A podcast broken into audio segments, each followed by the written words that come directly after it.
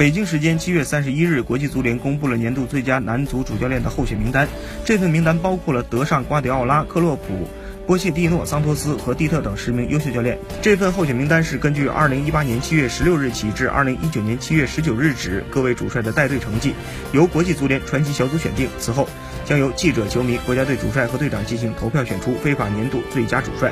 根据投票结果公布最终3人候选奖项，最终得主将于9月23日在意大利米兰进行的非法颁奖典礼上揭晓。